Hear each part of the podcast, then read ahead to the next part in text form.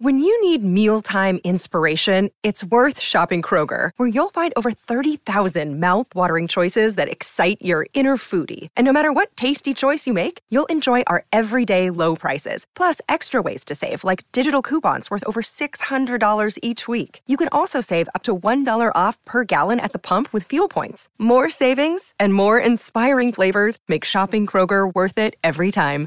Kroger, fresh for everyone. Fuel restrictions apply.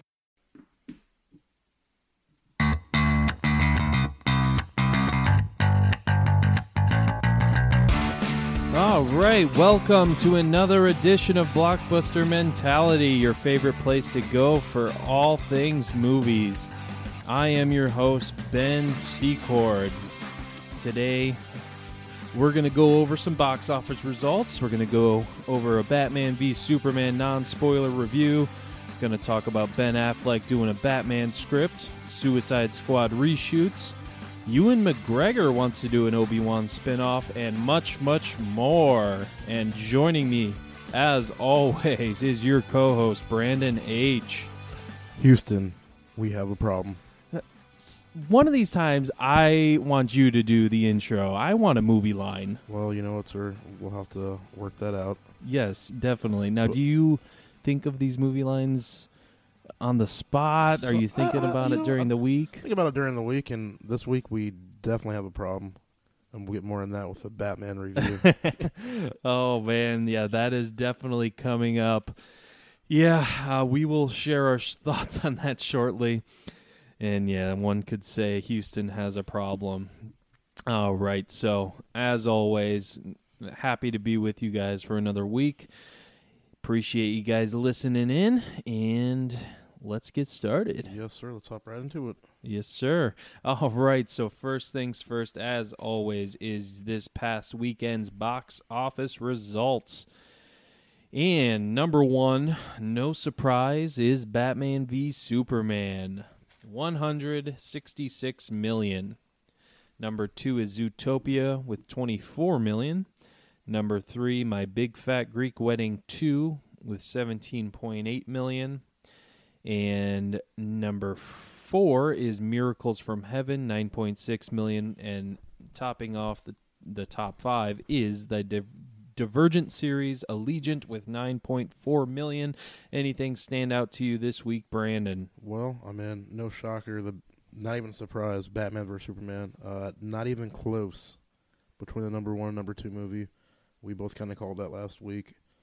Uh, the surprise, though, that we both didn't have in our top five, Miracles from Heaven. We Yeah. didn't even have that breaking the top five, but they are sitting number four.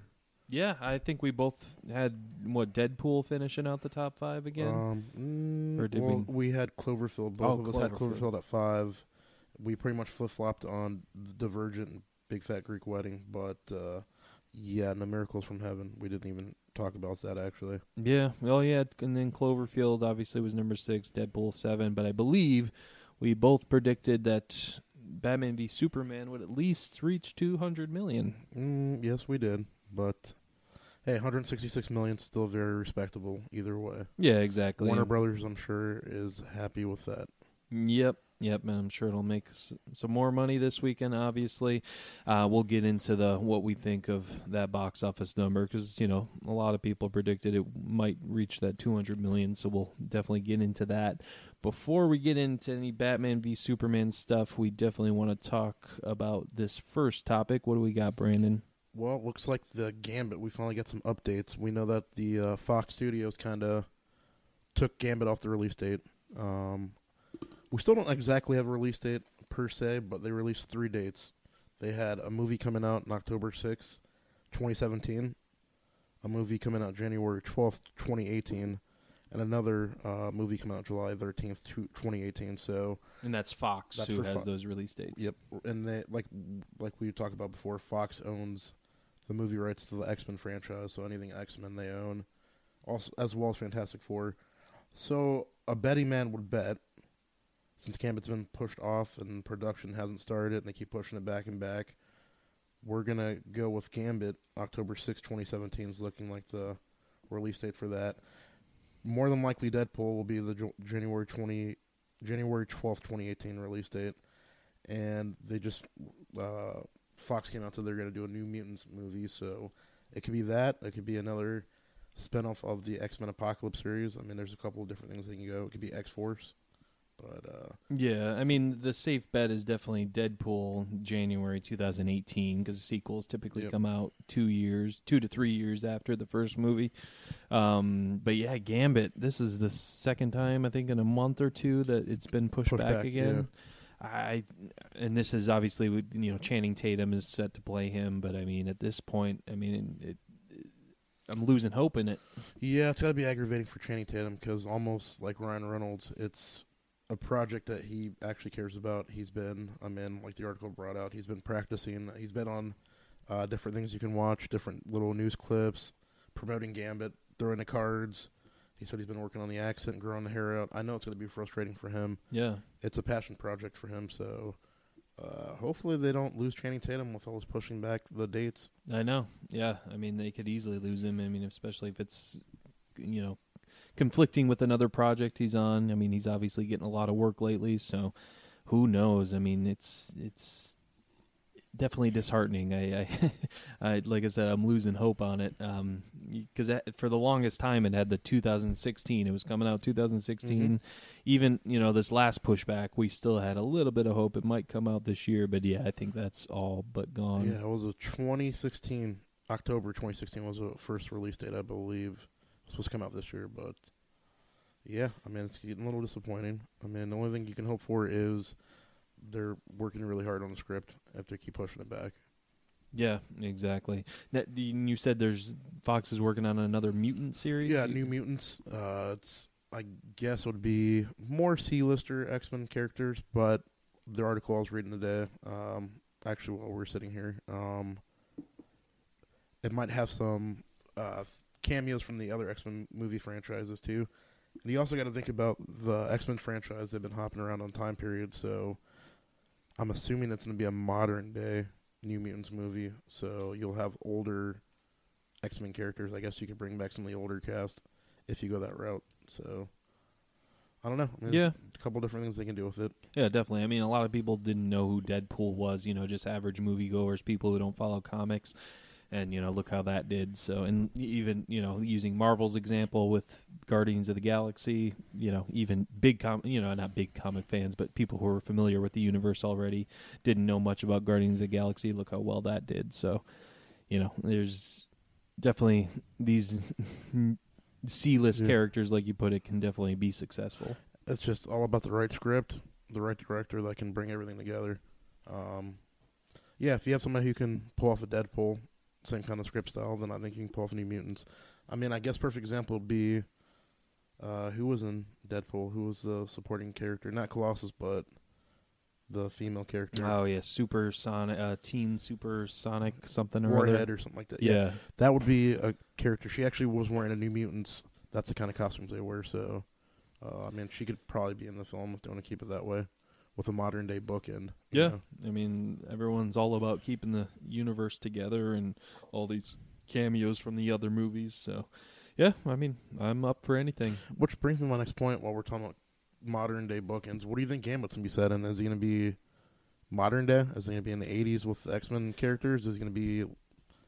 That's what's good. your What's your guess for that? Uh, That's a good question. I mean, I, I got to go with modern day, just with the besides X Men. I mean, you got obviously Deadpool set in modern day, and I think it'll follow along those lines. I don't, you know, I don't think it'll be rated R or anything, but I, I say modern day. What about you? Uh, I'm gonna lean towards modern day too.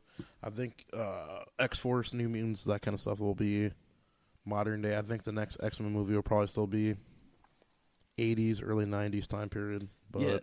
That's one. I mean, I like the X Men series, but that's one thing that's throwing me off lately is just the timeline of things. Like they're supposed to be in the same universe, but you know, Hugh Jackman and then you know the ones with Michael Fassbender, they're on different timelines. Mhm. I, that's just one thing that's throwing me off a little bit about, about it. But you know, and that's what I'm curious about. Even Apocalypse coming out this May. yeah, You know how that all plays out. Because you can't bring in any of these actors that are portraying uh, Cyclops, Jean Grey, Jubilee, Nightcrawler. They're all going to be too young to be. Fast forward to Deadpool current Yeah. timeline, it's going to be uh, too big of a gap. Yeah, exactly. So you're gonna have movies in the 70s and 80s from now on. Yeah, because you pretty much tie your hands up now with those actors being bookend unless they do some kind of crazy timeline story again. But hopefully they stay away from that because, yeah, no, let's just keep it the way it is right now. Yeah. But yeah, bottom line, Gambit, I mean, it's like I said, losing hope, but I'm hoping for the best. Yeah, uh, I feel you on that one, sir. Totally. All right. Let's get to the meat and potatoes. Obviously, we both saw Batman v Superman, and hopefully, a lot of you did as well. We're gonna, you know, do non spoilers right now, and then at the end of the show, um, if you want to stick around, if you have seen it, we're gonna do a spoiler review. Um, so this show might be a little longer than usual, but if you haven't seen it, you know, just keep listening. And uh, after the box office predictions, we'll go ahead and do our spoiler review. So keep listening to this till the till the uh, predictions. All right, Brandon. Batman v Superman.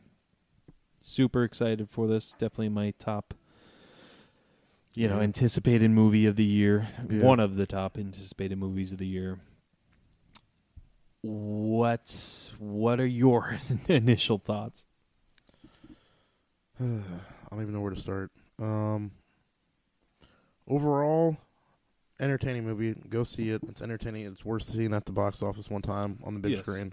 You have to uh, give it that its due that way. But wow, something that we kind of hit on a lot every time we talked about it. Just running to the problem of being too much story in a short period of time. And I definitely felt like that actually fulfilled our expectations. It was super too much story. I, I I hated it that I kept hopping around. Too many different stories going on. They were trying to do too much. Um, not enough character development. We get it. Batman's been around for twenty years.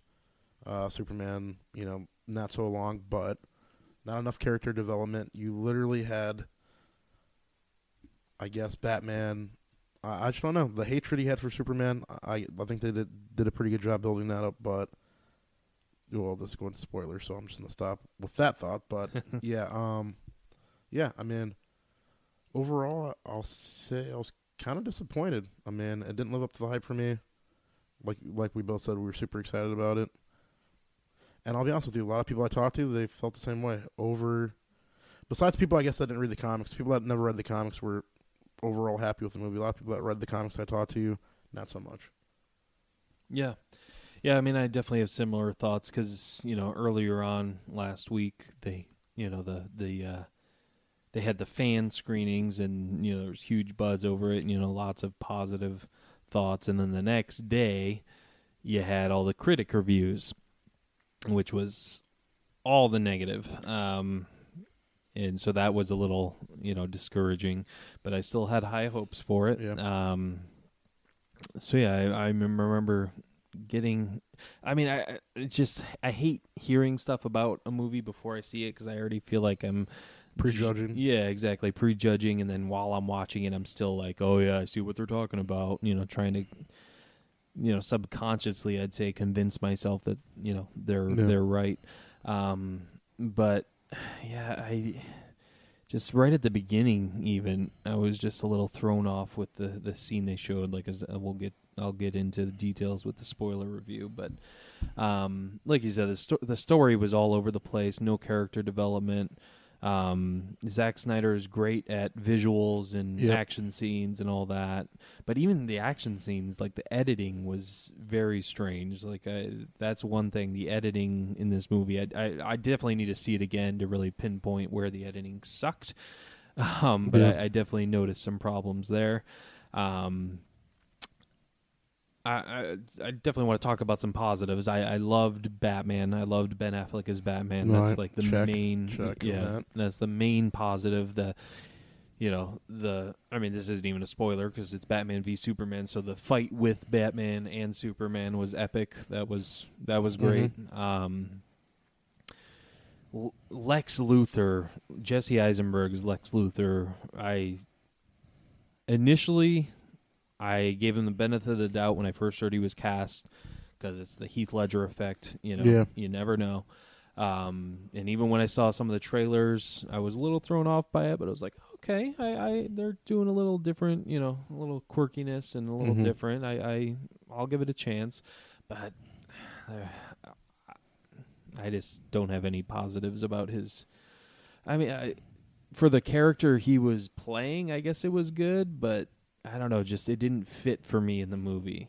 Um, it didn't seem like that's how Lex Luthor should be. No, I agree with you 100 percent on that. Yeah. Um, love the introduction to, of Wonder Woman.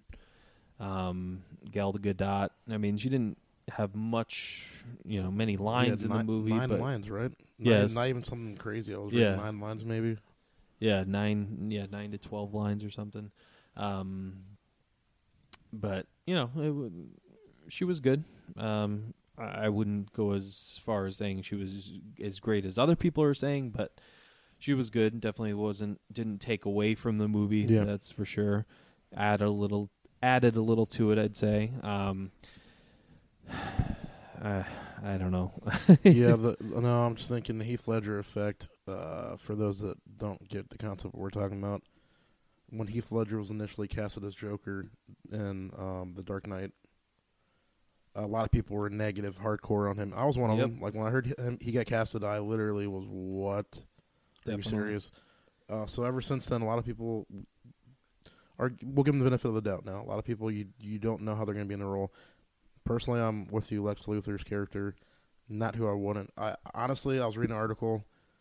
Um, I think at the beginning of the week, Bryan Crans- Cranston Yep. would have been a perfect Lex, Lex Luthor. He could have brought the way that I felt like he should have been portrayed in the movie, more more menacing, menacing.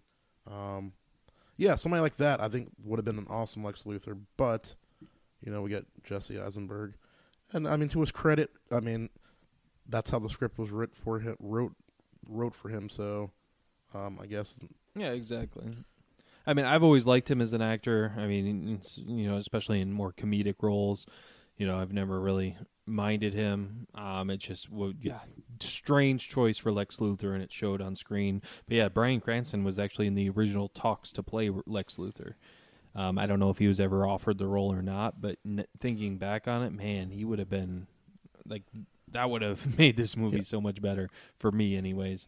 Um, and then Lex Luthor, Jesse Eisenberg. I mean, the way he played Lex Luthor and anything, and this, if you consider this this a spoiler, you're dumb. Um, I, I think he would have been a great Riddler. You know, I was literally about to say that because Yeah. I know.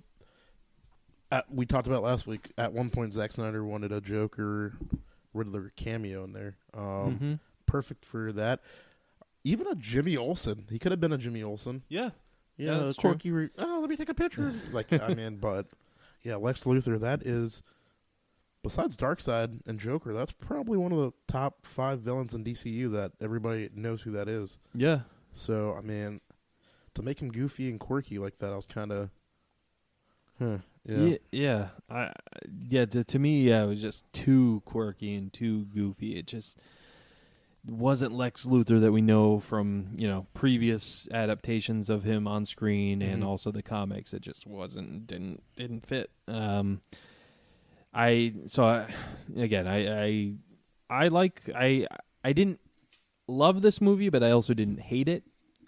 Um, like you said about you know they portrayed uh, Bruce Wayne's hatred for Superman very well. You know you got his motivation, and you understood why he really you know wants to go after Superman. Um, I loved how they showed that. Loved Ben Affleck's acting in it. You know, he's great at showing that you know angry emotion. Um, I uh, I love Jeremy Irons as Alfred. I think Good, good casting. That good casting call. Yeah. on that one. Good I- casting call. I love Michael Caine, who played Alfred in the Christopher Nolan trilogy, but I Jeremy Irons, I think Yes. he if we see him in another movie, he might take the cake on Yeah. the Alfred. Has he? Has there ever been a bad Alfred casting? I mean, Alfred's Yeah. always great. Every, Yeah. every, even the old Batman show, I loved Alfred. Yeah, I that's mean, true. There's never been a bad Alfred casting, but yes, I love the way Alfred was portrayed in this one. As far as more hands-on, not like, oh, let me get you a drink. Yeah. Like, you mean I, I love the way he was portrayed. Um, yeah, Good call on that, actually. Definitely, and then and, then, and back on Lex Luthor, I I had trouble understanding what his motivation was. I don't know about Bingo. you. No, that like literally the motivations for his character barely touched on. Yeah. I mean, Like was not there at all. yeah, no, I mean, uh, yep. and I'm having flashbacks of why I was so mad during the movie. I know. I mean, I definitely. I'm. I'm probably gonna. I'm. I'm definitely gonna spend more money on it because I, I just. I want. I definitely want to watch it again. I. I I'm sure there's lots of stuff I missed. So I mean, it's not like it's that terrible where I don't want to go and spend more money on it. Definitely, like Brandon said, definitely it's something you want to see on screen. You know, on the big big screen. There's some epic moments. There's lots of lots of positives, but again, uh, yeah, and I it probably doesn't sound like this from the way I'm talking, but actually, I think the positives outweigh the negatives a little bit. Um, Mm. uh, yeah, you obviously disagree, Mm. but I just, I, I don't know. I I th- I think there was about four or five times where I was literally shaking my head, like, and like kind of cringing, like, really? That's that's what they just did. Yeah, no, yeah, yep. Yeah, and I think the positives outweigh the negatives to me just because of Batman. Ben Affleck as Batman just made me made me really want to just go see the movie again and see more Batman movies. definitely you keep literally hitting the points I'm going to bring up. Well, definitely excited for uh, whatever he does in the future as Batman. So I'm I'm sold as, sold on that. But another question I have: What are you doing with Superman's character? I mean, I felt like he was just kind of there to be in the movie, Yeah. and I mean the movie could have went on without him. I mean, it was just kind of I don't know. Lois Lane too. That's another thing I kind of had a problem with. They tried interjecting her in the story so much on parts that I really didn't think she had to be in. I just feel like it was forced. Yeah. You didn't. They didn't want a, a Natalie Portman on their hands where she complained about uh, not having enough screen time in the door. I mean, uh, Yeah. Yeah. you know, I, I, just feel like she was interjected too many times. definitely noticed that. Yeah, the Superman. I mean, he yeah obviously had a kind of a big he- you know a big part to it. I, I'd say this is more of a Superman movie than a Batman movie. Um, it seemed like they focused on his stuff more. Um, but yeah, still at at the same time, yeah, just kind of felt like he was just there. I mean, Henry Cavill's performance was fine. Yeah, uh, I'm not you knocking know. on it. It just I don't know what you're doing with the character. Kind of. Yeah, exactly. Like you said, character development just wasn't there. Um, besides Batman. Um, so, I mean, saying all this, I mean, what? How would you rate this movie from a scale from one to ten? Hmm. Good question. Uh, people are gonna probably think you're too harsh. I don't know. Six point five seven. So six point five or seven? You Yeah, I'd, I'd probably say. And I'm trying to think of something I would compare. I I guess Civil War, as far as comic book movies, Civil War, I'd probably give. For me, it'd probably a solid eight, eight point five. For so for um, Winter Soldier, I should Winter's say. okay. Winter Soldier. Yeah, So you War's saw it? What? Yeah, no, Winter Soldier. Uh, probably a s- eight, eight point five, solid. This, I should. I feel like that's too high. Probably six, six point five. Actually, now that I'm thinking about it. Well, that's actually higher than I thought you would because it seemed like you were a little harder on it than me. But Well, five's just basically an average movie. yeah. So, so then the positive does weigh out the negative for you. Barely. Barely. Okay. Yeah, that's how I felt because I I gave this a six point five out of ten. Um. So yeah, I thought you were going to be lower, but um. Yeah, six point five out of ten. I gave I think Deadpool, another movie that came out this year, obviously a nine. So definitely a step down for me in superhero movies, but again, we'll get in more detail uh, where we feel like we're we're handcuffed right now because we can't we don't want to give any spoilers Yeah. away. So we're like I said, we're after the predictions. We'll we'll get into more spoiler spoilery stuff. Yeah. That's a word. I think so. All right, Webster. Brandon. But we are excited. What am I looking at? Uh, Brandon's pointing. Yeah, right there. That thing. Oh, you need this? Yes, that'd be Okay, here you great. go. Sorry Appreciate about that. Not a problem. Well, So what's our next topic, Brandon? well, since we're still in the Batman vs Superman mode, let's just go ahead and hop into Ben Affleck. Um, one of the things that they said lured him to the Batman role was him getting the chance to direct and star in a solo Batman movie. And it looks like he might have already written a script for the next Batman movie.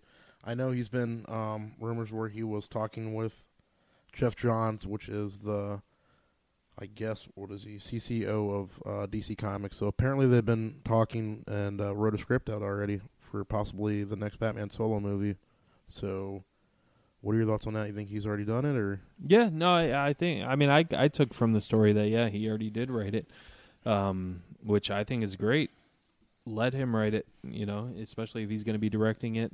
I fully trust him. Um, you know, he's proven himself as a director. He's directed Argo, which was a best picture, you know, best picture winner. And he, you know, some might say he got snubbed because he did, wasn't nominated for best director that year. Um, you know, uh, The Town, Gone Baby Gone. You know, he's like I said, he's proven himself as a director, and you know, I definitely have confidence have as a writer because guess what? He's a uh, Oscar-winning screenwriter as well with uh, Good Will Hunting. as much as people want to say it was all Matt Damon, Matt Damon? he he still has an Oscar for it. So Yeah. I mean, that's that's saying a lot. I like I said, I hope he's written it. He's the one that's playing it, so you know, I'm sure he has a feel for the character now that he's at least played him Mhm. once.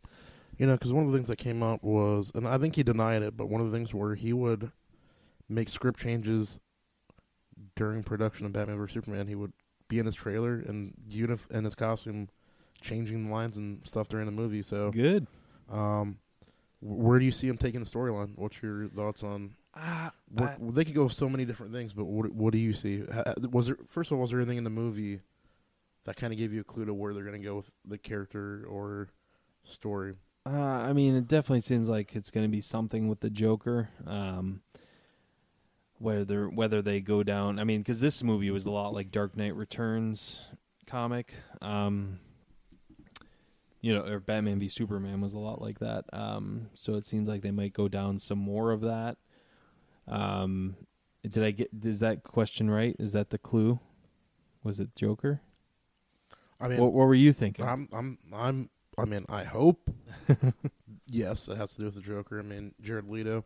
You know, you got some big actors, Will Smith, hanging around. Um, yeah, I I could see them going like a Red Hood storyline. yeah, that would be cool.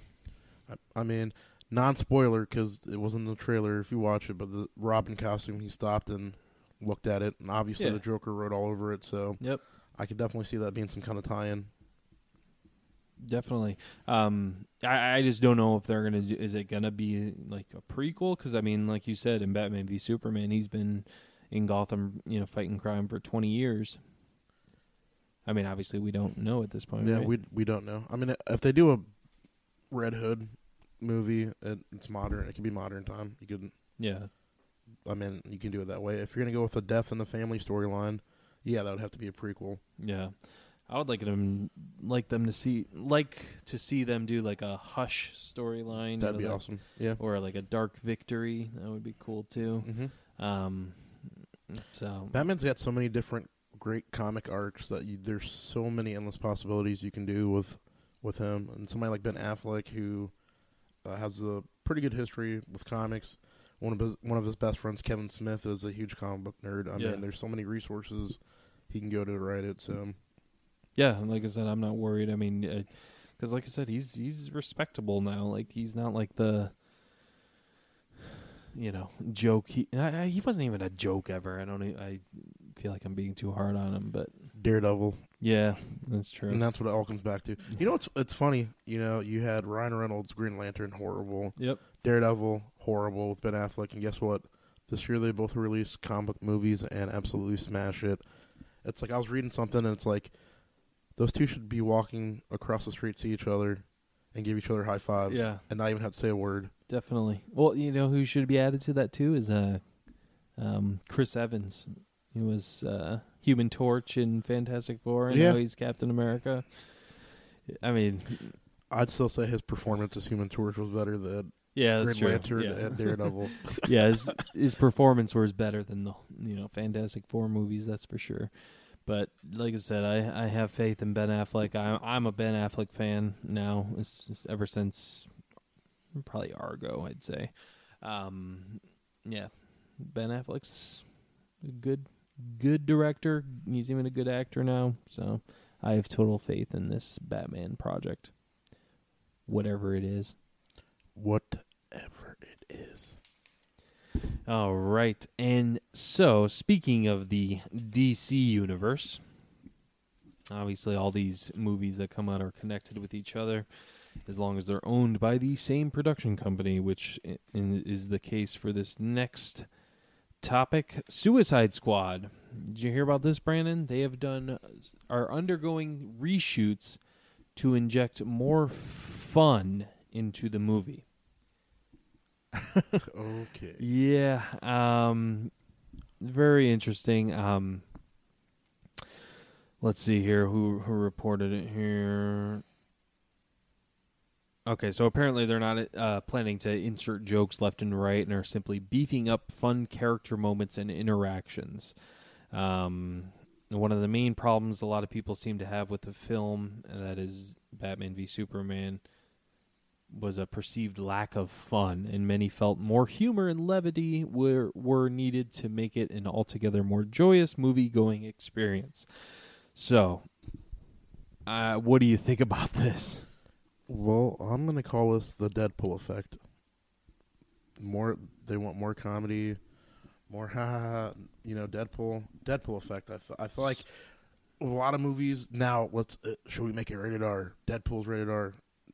I feel like this is just another piece or umbrella off the Deadpool factor. Um, yeah, I think they're trying to insert more comedy. Um, it's also not a good thing. I think. I mean, if Warner Brothers was scrambling, and that, and Suicide Squad was supposed to be the movie the company was happy with, like, oh, this is going to be a great movie, and now you're adding more stuff and changing stuff around. I mean, I don't know if that's a if that's a good thing or a bad thing. To be honest with you, um, I mean, all the earlier reports we were reading about Suicide Squad, like, I keep hitting it, but yeah, it was supposed to be almost looked at as better than Batman vs Superman was going to be. So, I mean, I'm a little worried now. Yeah, I mean, so you think it's more of a Deadpool effect and not the fact that you know the from the response from Batman v Superman?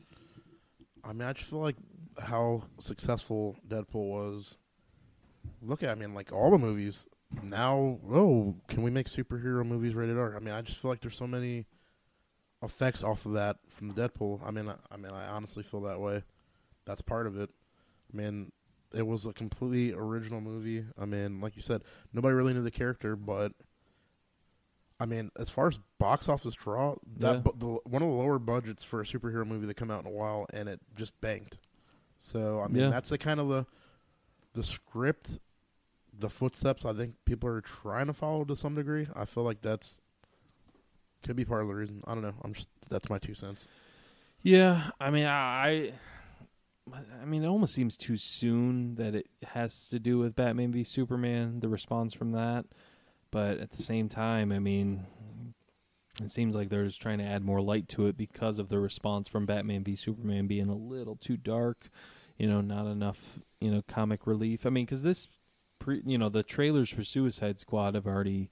You know they've had some comedy in it. You know you can see where the comic relief might be, but Absolutely. I mean, I, I think it's more from Batman v Superman, just the response from that. Um, it almost seems like Warner Brothers is kind of panicking. I mean, they, they made 166 million the first weekend. You obviously can't go off of totally what critics say.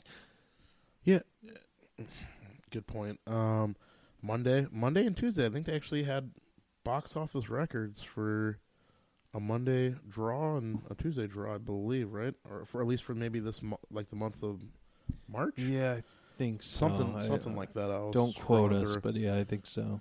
Um, they're getting they're getting their money. I mean, 166 million was just over the weekend. They've already. I, I'm pretty sure they broke the 500 million dollar mark worldwide already before it even hit the next weekend. So Yeah, um, they're getting their money. I mean, they're gonna get their money. So, but like you said, this is one of the first times I can recall that critics were completely almost the opposite way the fans were. Yeah.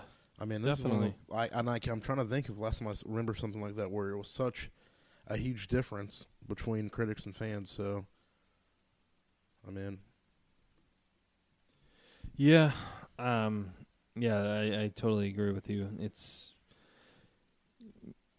yeah, usually it's the other way around almost, you know. Fans are upset about it, but critics just, you know, look at it as a film and say, "Oh, it's great." But um this I, this isn't totally going off subject, but did you see the video of uh sad Ben Affleck? mm-mm, no, no. Well, the, the reporter asked, it's him and Henry Cavill both doing an interview, and him and um, um, they ask him, "Are you concerned about these reviews?" And they Henry Cavill's like, "What what what have they been saying?" And then the reporter tells him, and then Henry Cavill starts answering the questions. And they didn't, then they just zoom in on Ben Affleck. He's just got like this crabby, sad face on, and they start playing "Sounds of Silence" by uh, wow. Simon and Garfunkel. Oh my God, check it out, people! It's hilarious. Sad Ben Affleck. I forget what what it's called exactly, but sad Ben Affleck. I think is you you'd find it, but yeah, it's hilarious. But um, but yeah, it's uh. The Suicide Squad reshoots is what we were talking about. Um, I, I I don't know. I mean, like you said, the Warner Brothers is definitely making bank. Uh, I don't. I- don't think. I would think it would have. I think it's just bad timing, is what I'm trying to get at. yeah. Um, but if it's not bad timing and it is something, I think it has to do with Batman v Superman, the response from that, and it being so dark. But who knows? Um, I just, I just, I mean, who literally who knows with film studios and and what goes on behind closed doors? I mean, like I said, when the Sony hacks came out, some of the stuff they were talking about, uh, and how they look at stuff. I mean, who you like you said, who knows what's going on behind the closed doors? Yeah, exactly. Um, and so yeah, that's that's that. I mean, because I was super excited for Suicide Squad. I mean, I still am. Um, and I'm more. I feel like I'm more excited for it now that Batman v Superman came out and it wasn't as good as I thought it would be. Um, but yeah, hearing this is kind of a little disheartening. But again, it could, could very well just be a coincidence because every movie does reshoots. Just yeah. you know, once the first screening happens and you know every film does that so i'm not trying to jump to too many conclusions but you know trying to be trying to be positive Suicide Squad, Margot Robbie, mm. and little mm, flash news. what What am I supposed to say? oh well, she's been casted as Tonya Harding. oh yeah So that- I yeah just want to drop I- that in there real quick. that's very interesting Why me? yeah Why me? That's Nancy Kerrigan, by the way. Oh yeah, and it's weird because I mean it's a Tonya Harding story, but like Nancy, Nancy Kerrigan's Kerrigan's the one that got the crap beat out yeah, of her and she's like the victim and like the quote unquote good guy, you know, in the story, and it's actually going to focus on Tonya Harding's side. So I find that very interesting. I wonder who will play Nancy Kerrigan. Someone someone. probably younger. Gloria Estefan. Yes. And then uh, speaking of um, Warner Brothers panicking, did you see that they released the uh, deleted scene, uh, a deleted scene already for Batman v Superman? Yeah, I did. I did see that. Um, Yeah, and then it, yeah, and obviously includes Lex Luthor, but it's just so weird. I've never seen a movie do that. To release a deleted scene less than a week before the mo- after the movie came out. yeah, we won't talk about it too too much. Let's throw that in the spoilers yeah, we'll definitely section. throw it on the spoilers. yes, but just the fact that they released it. That- is- I know, and you know, we're on the same thing. I keep throwing topics that he's not prepared for, but it's all right. um, We're having a conversation. there's a pension out for them to release the rated R version. What I just say? pension. Pension, yeah, pension for us to get paid. No, uh, yeah, th- they're um, Oh, uh, yeah, for so them to for them to release it in the- theaters. Yeah, to release it in theaters. So I mean, would you? I don't, I mean, I don't know what that would accomplish. I mean, especially they made 166 million their first weekend, and it's in March. Um, again, we're we're not even into the second weekend of the box office. I wouldn't panic too much yet. Uh, yeah, critics are giving it terrible ratings. Actually, what is it on Rotten Tomatoes now? I'm gonna guess 30, Yeah, I think it is 30 something. that low. Uh, let's see here. Rotten Tomatoes. Rotten Tomatoes. You say tomato, I say tomato. Mm, Brandon has a great singing voice, guys. All right, here we go. So, Rotten Tomatoes, Batman v Superman, which again, Rotten Tomatoes isn't the end all be all, but it gives you an idea of what. Oh my goodness. It's at 29%. 29% uh, on its critic rating. Wow. Holy crap. Man, I mean, it wasn't that bad. You say potato, I say potato. Oh man, twenty nine percent. Pretty bad. Yeah, that's insane. Holy crap. Um, so yeah, I mean, I could see why they were panicking a little, a little, because I mean, this is, yeah, Man of Steel came out first to kind of set up the DC Mhm. expanded universe, and then this one, but this one's the real launch for it. It's supposed to you be. know. Um, I mean, it could be worse. They could have stuck to the Green Lantern being the launch pad. this You is know, true. That could have been worse. This is true. Oh man, yeah, it's just yeah. The this is the launch pad for it, and it's twenty nine percent from critics. Obviously, people. I mean, I even uh, one of our buddies. He's not seeing it just because of all the negative re- reviews he's heard. He's waiting until it just comes out on Blu-ray. Mhm. Um. So I mean, it's definitely going to have some effect. I mean, people are going to be wary about going to see Suicide Squad. I mean, I think it could definitely affect it. don't don't like we said. I, can't stress enough. Go see it in the theater. Just you have to see it in the theater one time on the big screen. Um, give it that much its due that way. But um, yeah, Yeah. twenty nine percent. Yeah, I couldn't couldn't believe that. But yeah, and then they're releasing a deleted scene already. Uh, it's just it's it's turning into somewhat of a mess. I just hope it can uh, uh it can live up to the You gotta have like a strong hand, almost like Marvel does. Kevin Feige. You gotta have somebody like that who is in has a direct vision and is in charge and keeps everything in order and keeps everything moving. Um, great. I don't know. Is Zack Snyder the Kevin Feige? I mean, is he? uh, I mean, pretty much the way they described the DC movies going forward was all the directors had their own say. How was the way they described it?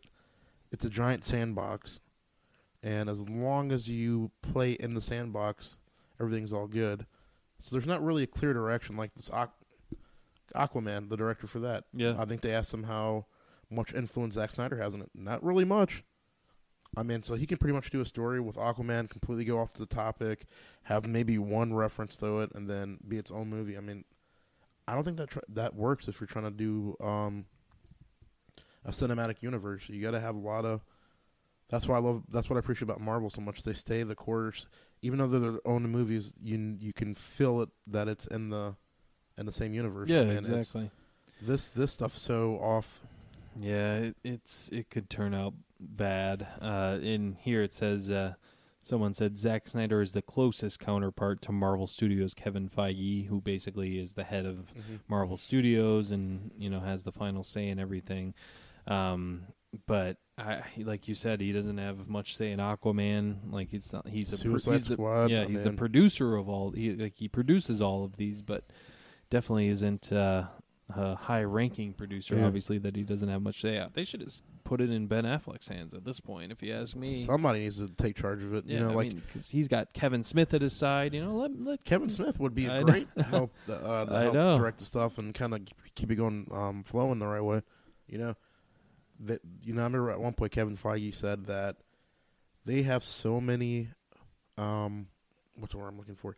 They're so well developed into the next phases where, Yep. and they have multiple different stories they can go with. Like before Spider Man was signed on, and they were trying to work it out. They had a Civil War without Spider Man script. They had a Civil War script with Spider Man. I mean, they had so many different things. You know, if they get Fantastic Four back, that was another example. They they already have ways they can work them into the universe. I mean, it's they don't play around like these people. Yeah. You know, I mean, like this is crazy to me. How how I, it feels like it's disorganized. No, yeah, I, I totally agree. It's If I ever got a chance to interview Zack Snyder, I would literally ask him like, "How do you guys keep everything in house and keep it in check?" I mean, Are you worried about that? I mean, you're giving all these people. I get it; they get to put their own stamp on it, but there's got to be something. There's got to be some kind of checks and balances. Did you see that there's a petition to get him off of uh, Justice League? Not a pension. no, no, not, Yeah, uh, yes, no, I, no, I not saw, a I saw- pension. I saw that there is. Uh, yeah, Yeah, I mean, I, I I hope it, it happens. I mean, like it's like I said earlier, he's great at visuals, great at action scenes, but his storytelling is just yeah, painful. yes, I mean, you look at a movie like 300, you know, simple story. You know, there's really not much to add on to it. It's great because of its visuals and Mhm. its action scenes. Yep. And that's all there is to it. You know, there's no in-depth story. even the comic book was pretty much simple like that when you read the comic book that he based the movie off of. But Yeah. So I guess we'll we'll see how it goes. Um, d- definitely disheartening after seeing Batman v Superman and hearing all this news now, but we'll see. We'll see how it goes. Um, so yeah, that's pretty much all our DC stuff today. Our Mhm. next topic is a Star Wars topic. We haven't had one of these in a couple weeks. Burp, burp, burp, burp. um, so obviously they're planning, you know, to continue the episodes. Uh-huh. Obviously, we just had episode seven with Force Awakens. We're gonna have an episode eight next, and then obviously they'll do episode nine, um, continuing kind of the Skywalker story, all of that. But also they're doing spin-off movies, which are called anthology films. yes. We have Rogue One coming up in December Mm-hmm. um, which will be a movie about how they stole the plans from the Death Star originally. We have Han Solo uh, anthology movie, which will Yep. be you know his origin story. The third movie, however, you know they pretty much told us there's at least going to be three uh, anthology movies, and obviously I'm sure a lot more after that. As and we we have no idea what it's going to be. People have speculated that it might be a Boba Fett movie, uh, Obi Wan Kenobi movie, um, but um, our friends over at Collider recently just interviewed Ewan McGregor, who obviously played Obi Wan Kenobi in The the first three. the yeah the prequel movies. Um, you know they because fans have been you know because obviously. Ewan McGregor's Obi Wan Kenobi is one of the highlights of the prequel movies. I Yeah. mean, there's really not much complaints there with him. You know, his performance was great, especially when Episode Three, Revenge of the Sith. Um, and people have been just speculating about, you know, just got to be an Obi Wan movie. You know, his time between, you know, Revenge of the Sith and A New Hope. Yeah. But recently, they just, you know, interviewed Obi Wan Kenobi and told him just how much you know fans want to see an Obi Wan Ken- Kenobi movie. Um, and I quote, he says, "I'd very much like to do one too. I think the story between Episode three and Episode four. I think there's a story there. I think that's the Obi Wan Kenobi movie if there is one. Uh, the one that bridges my Ken- Obi Wan Kenobi and Alex." Uh, Alec Guinness, uh, Obi Wan Kenobi, because there's a I don't know how long he's in the desert, but it's got to be 20 or 30 years, end quote. Um, and then when pressed if he's met with Lucasfilm, he replied, I'm not sure I'm at liberty to say, really, but I'm very interested in doing that. That would be great. Maybe there's even a trilogy. And he laughed, end quote. Um, so, so yeah, that's basically all he said about that. But, I mean, to me, the the sentence right here where he says, "I'm not at liberty to say," that kind of So tells me that he's, at least he's had some. Reading between the lines. Yes, I thought you were going to say. So you're saying there's a chance. Um, that yeah, that kind of tells me, you know, he's had some meetings, and that he even, t- um, even though he laughed when he said it, he even said maybe there's even a trilogy. You know, why would why would he even say that? Yeah, I don't know. Hope I don't know about a trilogy, but I would Yeah. definitely see um, an Obi Wan Obi Wan Yeah. movie. I mean, I, I would, I would too. I would love that. I mean, uh, the the new uh, comics that Star Wars has come out with, you know, it's it's canon. You know, it's part of the actual Star Wars story. They've had a couple of Obi Wan in between Revenge of the Sith and A New Hope.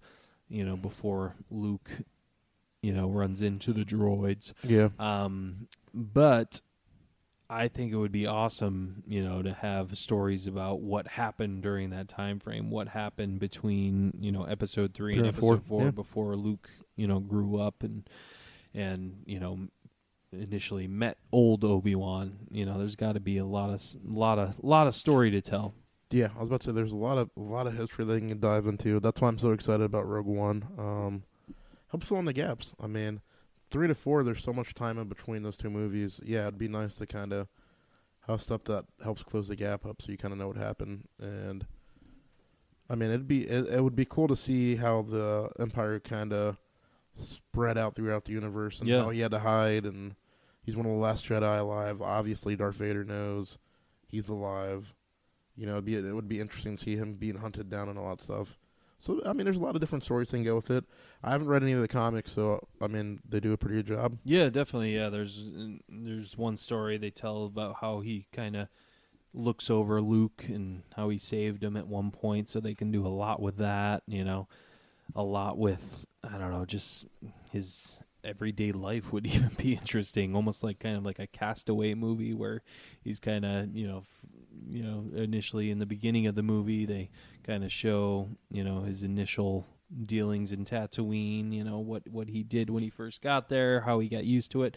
That's why I think it could it could be a trilogy because I mean it, it's 20 years in between those Yeah. you know those movies, so I think they could they could do a lot with it, but even even if it's not a trilogy, I mean one movie would be would be great, especially with him as as the actor. So What would you rather have, a Boba Fett movie or Obi Wan? I, I honestly would ha- rather have Obi Wan just because Boba Fett. I don't want them to do a series. So one of the draws to him is just how mysterious he is, and you know we don't really know much about him Mm-hmm. because honestly, what does he have like three lines in the original trilogy? I mean, he's he's fans have made him bigger than he actually was in the movies. Yeah, Um, so I mean, honestly, I would rather see Obi Wan. How about you? I, I agree with you. I really see Obi Wan too. As I'm looking at this Boba Fett bobblehead in front of me, but yeah, no, I, I agree with you. Obi Wan, I would. It would be definitely more interesting to see. Yeah, def- and again, Ewan McGregor as Obi Wan, that would be awesome as well. Then, then it's basically they're connecting the prequels with the originals and in a positive way. I mean, even even you can even have people from the Rogue One movie. Technically, you want to keep them the universe. Once again, universe building. You can even have them bump into some of the people from Rogue One. I Yeah. mean, tie that all in. yeah, just so- like you know, we spoke last week about you know Han Solo, possibly Han yeah. Solo being tied in. That way, yeah, they kind of tie in all the anthology movies together. I think that would be awesome. Uh, Obi, you know, Boba Fett. I don't. I. I feel like there's less to do with that than there is with Obi Wan. I feel like they could do a lot more with that. So Yeah, I agree with you. That's my thoughts on that. All right, so come to the time of the show where we like to take some of your email questions. Uh, I actually got a couple this week. Uh, our first one comes from Rich from Ohio. Now that and he writes, now that Batman v Superman and Deadpool have come out, what do you think your final rankings for comic book movies will be for 2016? All right, Rich. Well, that's a that's a great question. I mean, yeah, we've seen two now.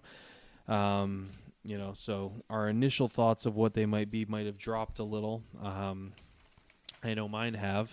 Now that I've seen a couple of them, I think I had Deadpool originally a lot lower than I do now. So the the six notable ones that have come out now are that or that are going to come out this year are uh, X Men Apocalypse. Uh, obviously, we got Civil War, Captain America: Civil War, Deadpool, uh, Batman v Superman, Suicide Squad, and Doctor Strange. Um, so, at the end of 2016, how do you think you will rank your movies, Brandon? Do you want me to go first? Yeah, go ahead and go first. Okay, I'll go first.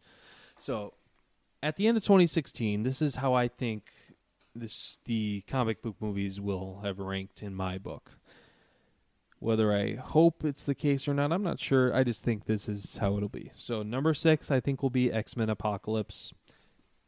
Trailers look cool. Um, I just, I, I mean, I, I like X Men. I just have never been, you know, as big of a fan as other people Gotcha. uh, with that Gotcha.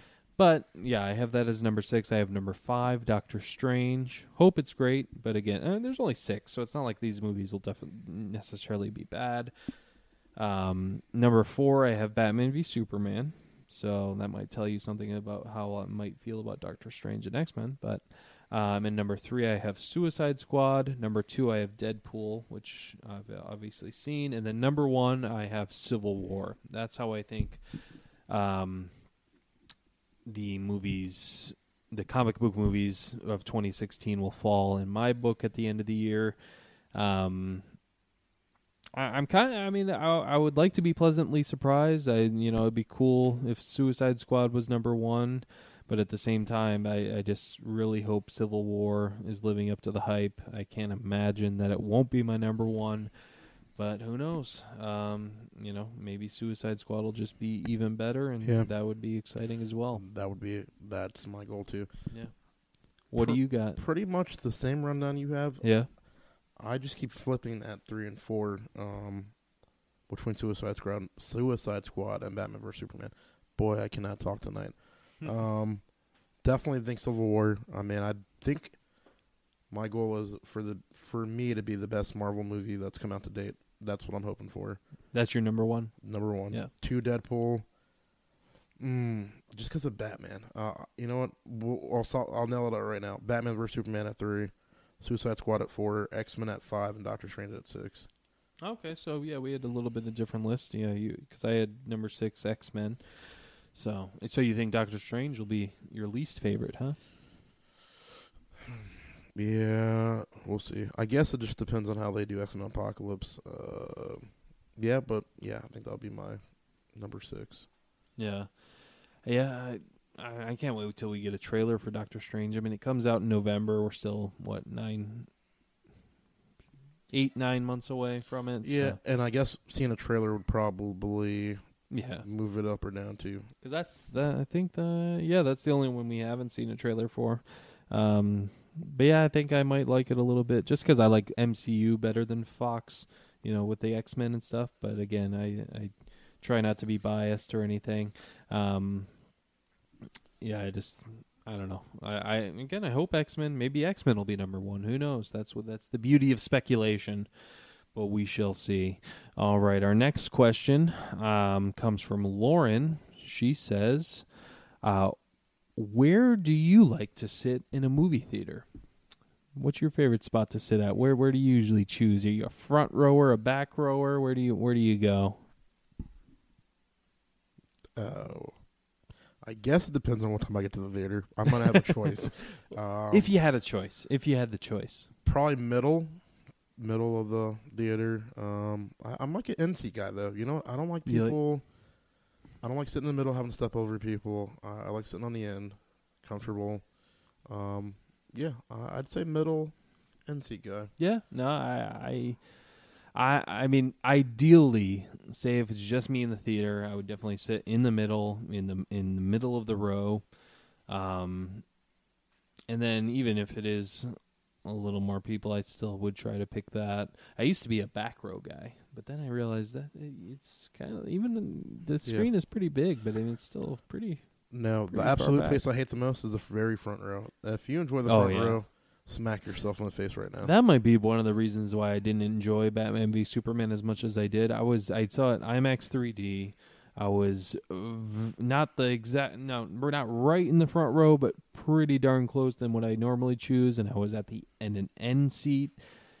I don't know. It just the angle was weird, and it was with the 3D glasses that kind of looked blurry. So I th- I definitely need to see it again, if not just for that reason. Um, but yeah, I'm a I'm a uh, middle middle of the theater, middle of the row guy. So thanks for the question, Lauren. Appreciate it. Thank you. All right, so that is almost our show. Uh, we're gonna go over box office predictions. After our box box office predictions, we're gonna go a little bit, bit of spoilers on Batman v Superman. So um, let's go ahead and get into the box office results. But before we do that, again, want to thank everyone for listening. You've been great for us. We've been having a lot of fun doing this, and you know, hope to keep doing it. um, for many, many weeks, months, years to come. Um, but yeah, continue to send in your questions at uh, bbentertainmentcast at gmail.com or on Twitter at blockbustercast. Um, you can follow our personal accounts. Mine is at B C Secord. That's B S E C O R D. What's your personal account, Brandon? Or you can hit me up at Big Pappa BB Cast. That's B I G P A P P A B B C A S T. Yes. And then again, you know, let us know what you think of the show. Send in any questions you have that you want to answer during this week, any topics you want us to discuss. Please, even if you don't use iTunes, go ahead and subscribe and leave a review slash rate us on iTunes. We'd greatly appreciate it. And uh, again, appreciate all your guys' support over the last couple months. Absolutely. Thank you so much. So this week, again, talking about box office predictions, uh, two main titles are Meet the Blacks and God's Not Dead 2. All right, so God's Not Dead 2 plus Meet the Blacks, which is obviously a new comedy coming out. Um, Brandon, where do you think uh, where do you think it'll fall this week? Because obviously, again, recap real quick: Batman uh, from one to five, Batman v Superman, Zootopia, Big Fat Greek Wedding two, Miracles from Heaven, and the Diviger- Divergent series. Hmm. Um, I guess like well, obviously I, I don't think any of these movies are gonna even come close to number one this week. Uh, I'll keep Batman vs Superman number one. Now it just does Zootopia fall off? That's that's Yeah. the question. Um, hmm. Probably gonna be off like I always am. I'll keep Zo- Zootopia too. Give me Meet the Blacks at three. It's a comedy. I don't know. We'll drop um, Divergent out of the top five. Miracles from Heaven on the top five. I'll keep my Big Fat Greek Wedding at two At two. or at three. I'm sorry. And then what was the movie that came out besides Meet the Blacks? Um, God's Not Dead two. Give me that at four. So you have Batman v Superman, Zootopia, Meet the Blacks, and then The God's Not Dead two. God's Not Dead two, So far, I've been wrong on the religious movies, so I'll give that four. and My Big Fat Greek Wedding at five. five. Yep. Probably nowhere close, but you know what? Let's just roll with it. All right. Um, I have Batman v Superman one, Zootopia two, Meet the Blacks. I have at three. Um, my Big Fat Greek Wedding four. Um, and number five. I think is that. Do I have the same list as you so far? Uh, Batman v Superman, then Zootopia, Zootopia. then Meet the Blacks, and then My Big Fat. I believe so. And then I put, oh, I think I put Miracles from Heaven four, and then Greek at five. No, you couldn't have. No. I don't know. Well, it sounds good. Anyways, I'm we'll, just jonesing we'll, to talk about spoilers. we'll I'm sorry. have we'll have to listen to the tape. My top five is Batman v Superman number one, Zootopia two, Meet the Blacks three, My Big Fat Greek Wedding is number four, and number five will be. I think you had God's Not Dead, not Miracles from Heaven. But anyways, yeah, um, yeah, yeah. That's what I meant. my number five will be Urgh. Miracles from Heaven. All right, that's our predictions for this week. Obviously, check out Batman v Superman, even if you haven't seen it. Uh, for those who have not seen the movie, you might want to go ahead and uh, uh, stop listening now. Um, we appreciate you guys listening in. Again, appreciate the support. Send us any questions you have. Blockbuster uh, at BlockbusterCast on Twitter. BBEntertainmentCast at gmail.com is our email. And uh, we'll see you guys next week. But for those who have seen Batman v Superman and want to hear a little bit of a spoiler review, that's going to start right now. Eh, eh. That's our spoiler sound. Um, so, Brandon, do you want to start?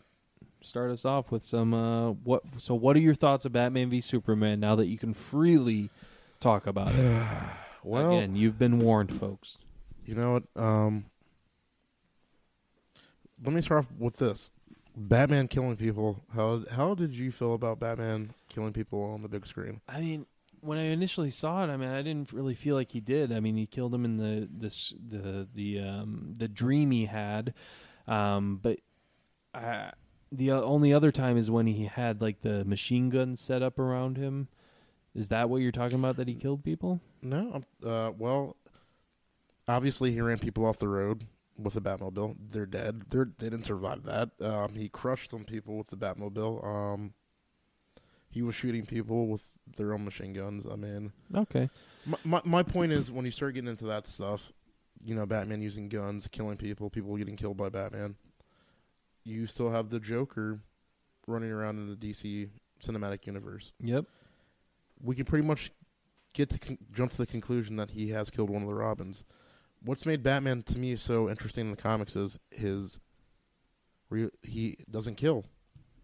Obviously, that was the the one time he was pushed to try killing somebody was after Joker killed the Robin. That was the closest he's ever been to killing someone. I mean, as far as I can remember, the early comics Batman did kill, and I'm talking about like 40s. Um, I don't know. So that was kind of a Yeah, and didn't he have a gun? And yeah, he had a gun and everything. I mean, he was shooting people. A lot of people were just. I remember I was talking to somebody at work, and they were just like, "Man, he was shooting people with machine guns and the grappling gun," and, and I'm like, "Yeah, eh, I don't know." Yeah. I mean, I I will. I, I'm- honestly, I'm. I mean, I'm. I'm fine with it. I just wish they would have kind of dug a little deeper into it. Maybe, you know, dug a little deeper into the actual Robin getting killed. You know how he's kind of he's been doing this for 20 years and he's kind of come to a breaking point. You know, show a little bit about that. You know, maybe even have Alfred talk to him a little bit about. uh um, how he's killing people now like you didn't used to do that before you know maybe explain it a little more than just do it and you know expect the audience to kind of I mean, the, yeah, I mean, the huge controversy for Man of Steel was Superman, wow, Superman, Superman snapping uh, General Zod's neck. That got a lot of controversy from that because Superman generally doesn't kill, right even though he has killed in the comics before. right Um, I mean, an, another thing. I mean, another major character that was killed immediately, almost in the first ten minutes of the movie. I won't say 10, 15.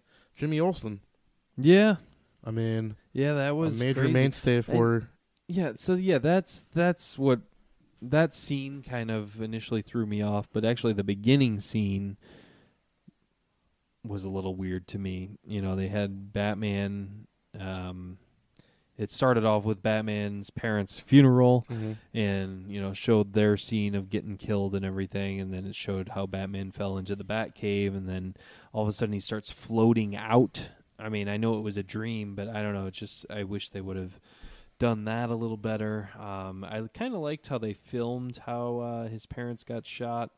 Um, he uh, you know the gun the pearl necklace behind the gun and shot her right in the face. It just but it's kind of just a little too brutal um, to me anyways. Um, but I loved you know the initial Metropolis getting destroyed and Bruce's uh, yeah, his viewpoint. reaction to that that immediately set up like how why Bruce Wayne is against Superman immediately set up his motivation which they never did with Superman you know showing his motivate any motivation he would have to you know want to be against Batman other than there's this bat vigilante that they're showing in the newspaper who's fighting crime on his own like and branding people what what'd you think about the branding Mm.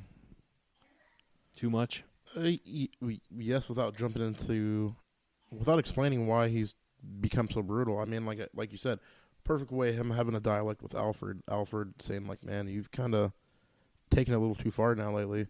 Um, yeah, there literally no. They just threw it in your face. You kind of had to accept it. I mean, I don't know. Yeah, yeah.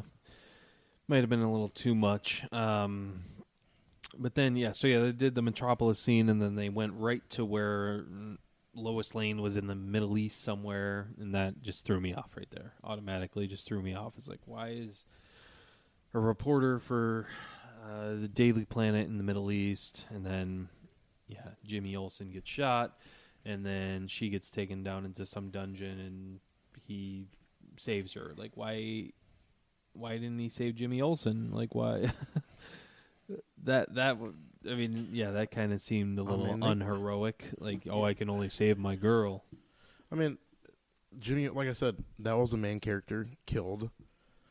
Another one that kind of threw me for a loop was Mercy Graves. That's Lex Luthor. She's very well known in the comics as being his right hand man, his assistant. Uh, she's pretty good with martial arts. They killed her. She was sitting in the, in the Senate meeting, and it was Yeah, just that kind of threw me off. I mean, Zack Snyder, I guess he didn't really have a problem caring, killing characters, main characters. Um, yeah, I mean, I don't know. I was kind of thrown off by that too. yeah, Man, they really killed her, huh? yeah. Me too. And then yeah, when the senator had the, uh, or is she a senator? I don't know. Holly Hunter. Yeah, she was senator from Okay. Kentucky. Um, yeah, when in, when they initially showed her see that peach tea, like it almost seemed like she was poisoned at first or That's- something. That's what? That's the impression I had that she was poisoned or something was wrong because she kept s- staring at it and like, Yeah. like I was like, man, he poisoned her.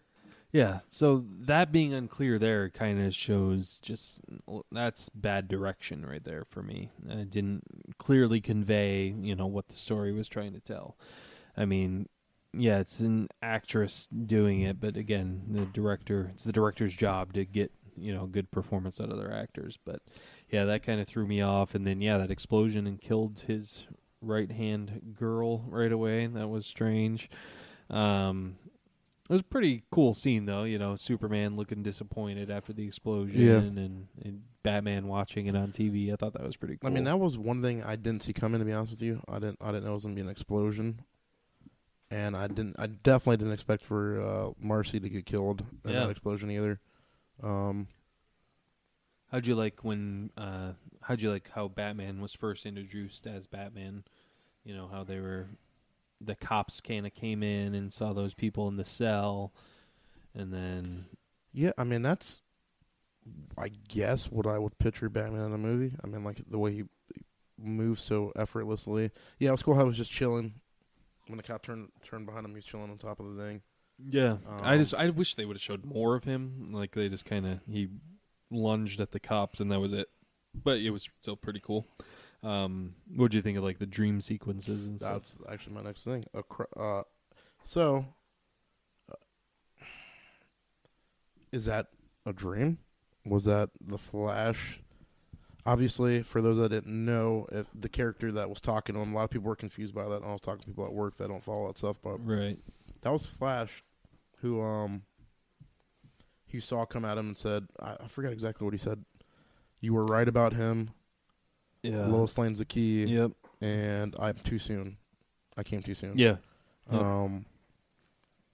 So, and like I said, when he woke up, the papers were actually, if you, I don't know if you paid attention, there was papers floating. So I feel like he hit the time. I, what's the word they use for Flash hitting that? The time zone, speed zone, speed warp, Ah, yeah. Speed. For, he uses speed force to travel back and forth in time. But right. um, yeah, I, I feel like that's my, Yeah. my my guess. My thing is this: Lois Lane being the key is if she dies, that's what's going to turn Superman bad, make him lose his cool. I guess. I guess Lois Lane once again. Amy, Amy Adams having a bigger role. I think they're gonna make her the key point somehow. Maybe she dies. They're gonna have to go back Well- in time. And Well, I read that somewhere that in the comics that uh, Joker ma- manipulates uh, Superman To kill Lois. Lois. Yeah. that would be cool. that I was mean- actually in the Injustice storyline. Yeah, so I mean, Um, it could definitely fit. and that's when Superman became um, pretty much a dictator. And yeah, I can see that fitting. Um, Apokolips on Earth, there was a Darkseid Omega symbol when Batman first emerged out of the cave. There was the Omega symbol on the ground And that was in his nightmare, in the nightmare. Yeah, The wing creatures, those are, I mean, that's Apokolips. I mean, that's Darkseid's henchmen in the comics, the wing wing Right. dudes that fly. Um, they had a lot of stuff. The um the deleted scene that we didn't really touch on too much. Yeah. The- so yeah, who who yeah, Lex Luthor is like in the you know spaceship, the Kryptonian spaceship, and he's Mhm. talking to some. It's, n- it's definitely a creature from Apokolips. I don't know the name, but what he had in his hand were three mother boxes, and if you What the do they do? it's communication f- and transportation back and forth between Apokolips and wherever other planets they want to travel. The mother box is what um, another thing we're hopping on topics. We're just trying to hit it because we're kind of running a little over. But um, the cameo scenes, Aquaman, Flash, Mhm. Yeah. the files. Cyborg's dad had a mother box, Yeah. and that's what transformed. You know, as as the camera was panning away, that's what transformed him into cyborg was a mother box. So, um, yeah, it was cool to see that tie-in, and I know that's how they they made him get transformed in the new Fifty Two series. Um, is using the mother box to transform cyborg. So those are cool tie-ins. Uh, uh, future foreshadowing Darkseid Yeah. obviously Lex Luthor had some kind of communication with Darkseid or somebody from Apokolips because when Batman entered the jail, jail cell and he started doing that, Dingling. Dingling. Yeah. that's how the mother boxes they make that weird noise like that. So And that was a lot of That's one of the things. Is just if you yeah if you didn't know any of that like that scene just like I didn't know any of this when I saw it. Like that scene just was just so weird and dumb to me. Um, and then wipe your nose. Mhm. Like why why would they have him with snot in his nose? I know it's supposed to be like a an emotional moment and everything, but it's like come on. and you know me even reading the comics and knowing that stuff, I didn't know what the heck he was doing. Yeah. I had to read up and find out what the heck was going on because I was confused by that. Um, you know, they did a nice little promotion thing. I mean, they did market this movie pretty good. Yeah. Lex Luthor had his own website. They had a LexCorp website. They came out with a thing um, this week, and let me just read it to you. It says that the LexCorp Institu- Industries uh, continued their viral marketing. It said that when interviewed about his actions against the fallen alien, Lex Luthor responded with, "Ding, ding, ding, ding. Are we entering the second round?" We do not understand Mr. Luthor's actions, and LexCorp does not take responsibility for his actions. So they're still campaigning, and they're still marketing after the movie, Right. which is cool to see. yeah, I like that. Uh, I'm sure they're going to do that up until the director's cut comes out. But um, yeah, I mean, like I said, the Flash thing. Even people that knew who the Flash was, the Flash is very popular on TV right now. They didn't realize that was the Flash in the Batcave. A lot of people were confused. They didn't understand that was Barry Allen yeah. talking to him. I mean, even I was confused about what the what the hell was he saying. Yeah, Like, exactly. Like it's great to make f- movies for like fanboys and people who are really into the comics and really dig deep into this. But for an average f- moviegoer, you still have to make it a little clear to them. Otherwise, that scene is so misplaced. It's so uh, out of nowhere. I mean, I know they're going to touch on it. I was seeing something. They're definitely going to touch more on it, and th- those lines are going to tie in. They said, like the flash warning. That's all going to get answered. But yeah, I mean, if you didn't know what the heck a mother box was, you're gonna what the you know what I mean? Like, huh? yeah, exactly. I mean, what do you think? Another one that a lot of people were, we were laughing at the Aquaman cameo. Either you loved it or you hated it. Some people I was talking to at work said they thought it was dumb, just how long he just stared at the camera, and it was just kind of an awkward staring with the camera. Or some people loved it. What, what do you think? Yeah, I Somebody mean- told me he looked like he was drowning. Like they looked like very Yeah, uncomfortable. That's it got me a little worried just for the actual Aquaman movie, like how they're gonna film like the underwater scenes, because it's just like you could tell he was holding his breath, and you know, obviously, I mean, the, like the actor was holding his breath. I liked initially how you just saw his eyes light up, you know, coming towards the camera. I Yeah. loved that, and then yeah, just I mean, I didn't hate it. It's just again, it was like, eh. Um, but speaking of that, I I I, I just didn't like where they placed that those scenes in the movie, like when they introduced all the Justice League characters. You know, we're get, setting up for this epic battle between um, Batman v Superman, and I think it's Batman is standing there at the the um, bat signal, waiting for Superman. And oh wait, let's cut to uh, Wonder Woman. Let's have her check an email here and show Mhm. you all the. Let's basically felt like a cut to a commercial break because they're basically you know showing us scenes for the next movie. Like that's what it seemed like to me. and I just thought it was hilarious that Lex Luthor already had their symbols on Yeah. each file. Oh, here's the flash. Yeah. Click on it. It's like Aquaman's logo. Click. Like what? Like, yeah, exactly. Like, I mean- really? Come on. I, uh, I, I, w- I wish Batman had those files and Batman was kind of knew about these metahumans and you know well, I wish it wasn't you know from Lex Luthor but yeah I, I mean I didn't mind the actual scenes individually it's just where they put it in the decided to put it in the movie just seemed very weird to me and out of place yeah, I, I did like Gal Gadot's little one with the picture from 1918. That's yeah that was cool that was a picture that actually hit the release before the movie came out. They had a picture with all the cast. Um, that was cool. I mean, because it had Chris Pine Chris in Pine it in it and all the other actors from the movie. So that's that was a cool little thing. yeah definitely The Flash cameo. Yeah, I mean, Yeah. I, I get what they're doing with it, like stopping Yeah. the bank or the store yeah I mean it was getting robbed. Easy but you know The still- cyborg one still kind of, eh. You know, the mother box. I guess if you didn't know what the mother box was, it literally probably didn't make sense to you. Well, Um, even people who don't really know Cyborg, like they're not gonna know, you know. I mean, it was just a is. dude with his arm and a head. Yeah, because even even my brother asked me like, who was the guy, the half a man, Yeah. who who was that guy? So like, it wasn't even clear to him who it was. So if you had to pick your favorite cameo out of all the files, which one was it? Um, does Wonder Woman count? Yeah.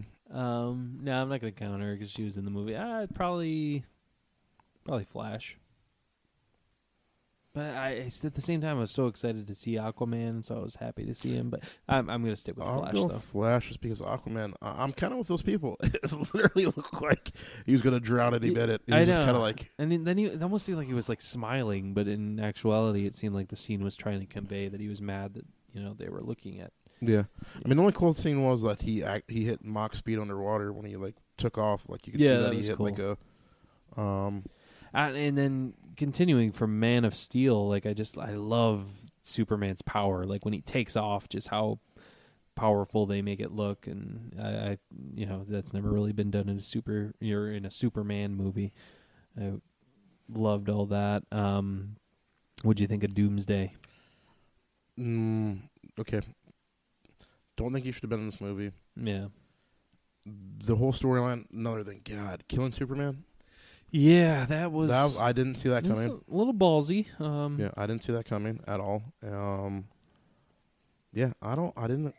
I didn't really like it. I mean, that whole fight. First of all, go. I hate to go back to the subject, but you were talking about Batman with the files. It should have been Batman. Okay, Batman is one of the greatest minds in the DC comics. I feel like he was outplayed.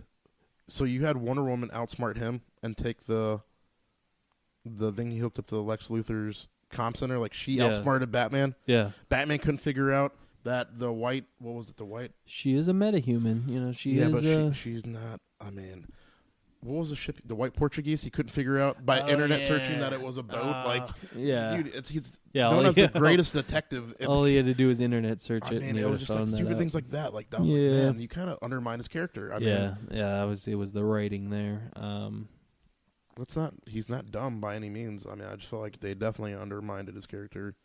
Um, and then I, I loved how Batman handed Superman's ass to him. That was great. You know, Yeah. that final battle. That was really cool. I just I thought it was funny though when the kryptonite wore off and he was like hitting him, and then I was like, ding, yeah, ding, he just ding.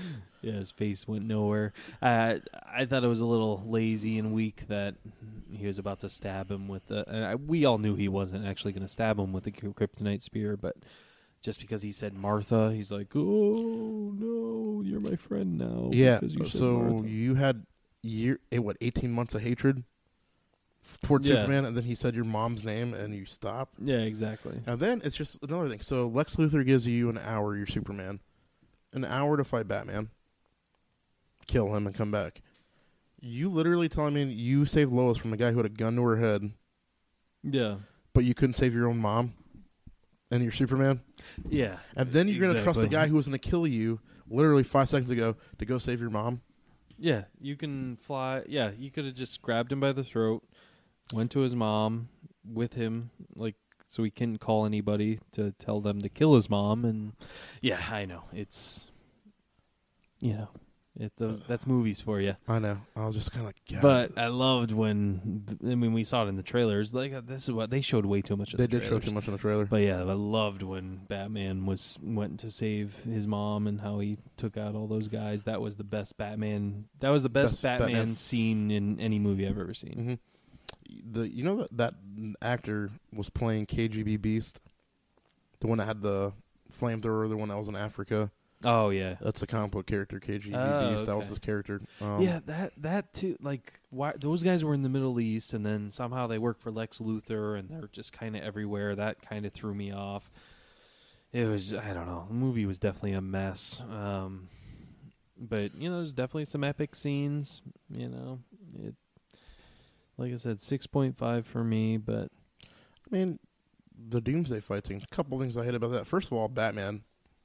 Let's hide under a piece of concrete and disappear the whole entire fight. Which, what was he going to do, really? exactly? Yeah, Wonder had Woman had better success against Doomsday than Superman did. Wonder Woman was pretty much at one point almost wrecking him by herself, Yeah, and Superman's just getting tossed around the whole entire time. Um, the nuke scene where he gets hit with the nuke. yeah, that And was cool. Just, you know, I mean, that was a cool part. But yeah, and I like his face. You know, he looked just like he looked in Dark Knight Returns.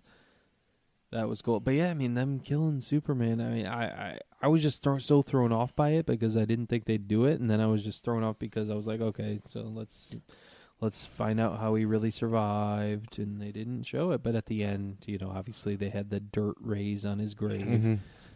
which was cool, but at the same time, I wish they would have kind of just n- left that out and just really been ballsy and just had him think we were, had us think we, he was dead. But that also, you know, what I mean, it just kind of doesn't.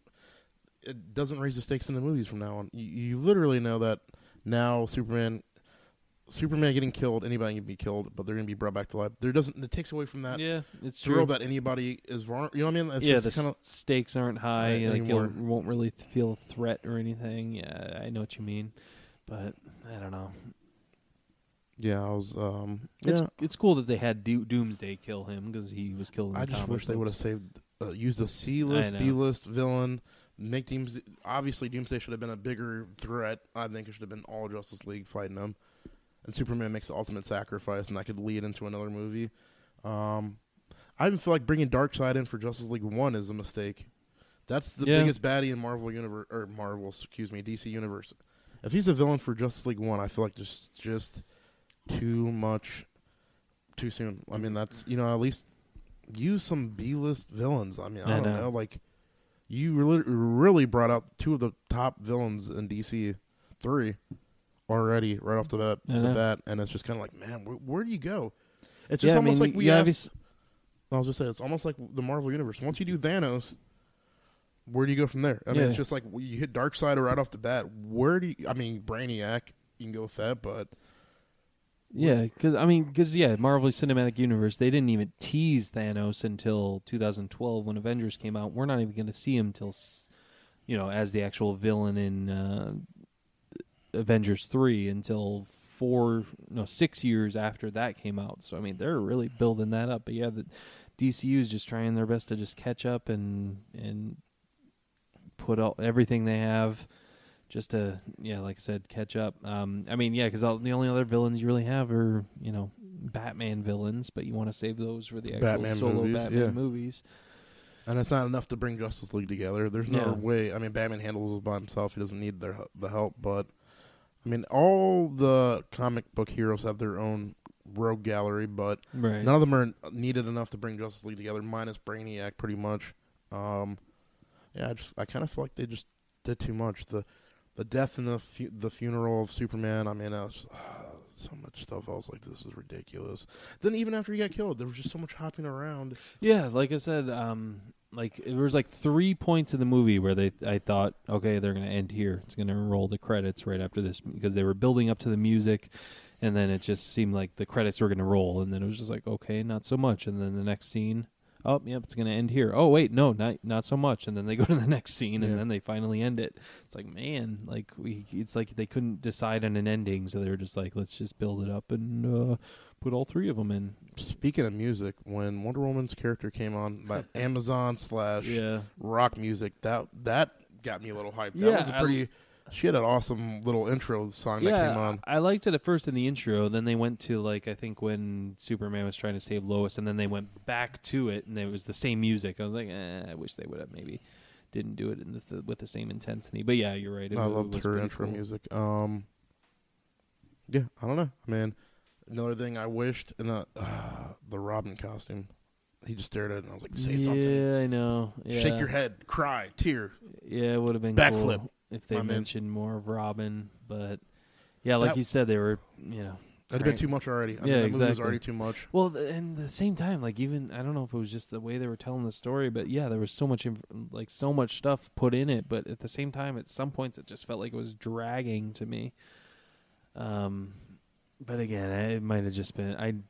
Uh, I was, this is like the fifth time I said that. I definitely want to see it again, and it might have just been where I was sitting and the angle I was sitting at, blah blah blah. But I don't know. It just felt like it dragged sometimes. Yeah, yeah, man. God, there's so much more stuff I can get into, but we, I don't know. Yeah, we're kind of at an hour and a half here, yeah, so we're gonna. Yeah, I'm. Uh, it's so yeah. Any any more thoughts? I mean, yeah, I, I have plenty of thoughts, but I'm just keeping to myself. Overall, cameos felt a little forced. I mean, I just hate it. Like I said, logos for the superheroes are already on the file. Yep. Batman, I felt undermined as far as detective skills go. Um, happy with Wonder Woman. I was okay with the introduction for her. Superman's character, underdeveloped as always. Lois Lane felt interjected in the movie a lot more. Lex Luthor didn't really care for. Doomsday, which they didn't do. Trailer, too much information, too much release in the trailer. That Batman scene, if nobody ever saw it, can you imagine seeing that Batman scene for the first time instead Oh, of seeing man, it shown? yeah. Yeah, I would have done. I would have probably Well, done a backflip and screamed, but since Yeah. I already had seen it, At one point, I I was thinking like, man, are they not going to show it? Like, uh, I couldn't believe it was like so far towards the end. But yeah, when they finally showed, it, I was like, oh, thank God.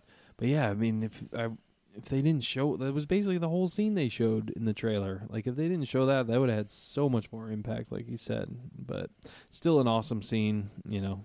And then even when uh, Bruce Wayne and Clark Kent first meet, like that whole conversation was pretty much yeah, yeah. There was nothing added to it in the movie. It was the exact same lines, the exact, you know, the exact same scene in the trailer was in the movie. There was nothing added to it. Usually they'll cut some lines out in the trailer, but there was nothing, nothing. We we had Yeah. already seen that. So again, the effect was gone. The effect of Doomsday was gone because we already saw him.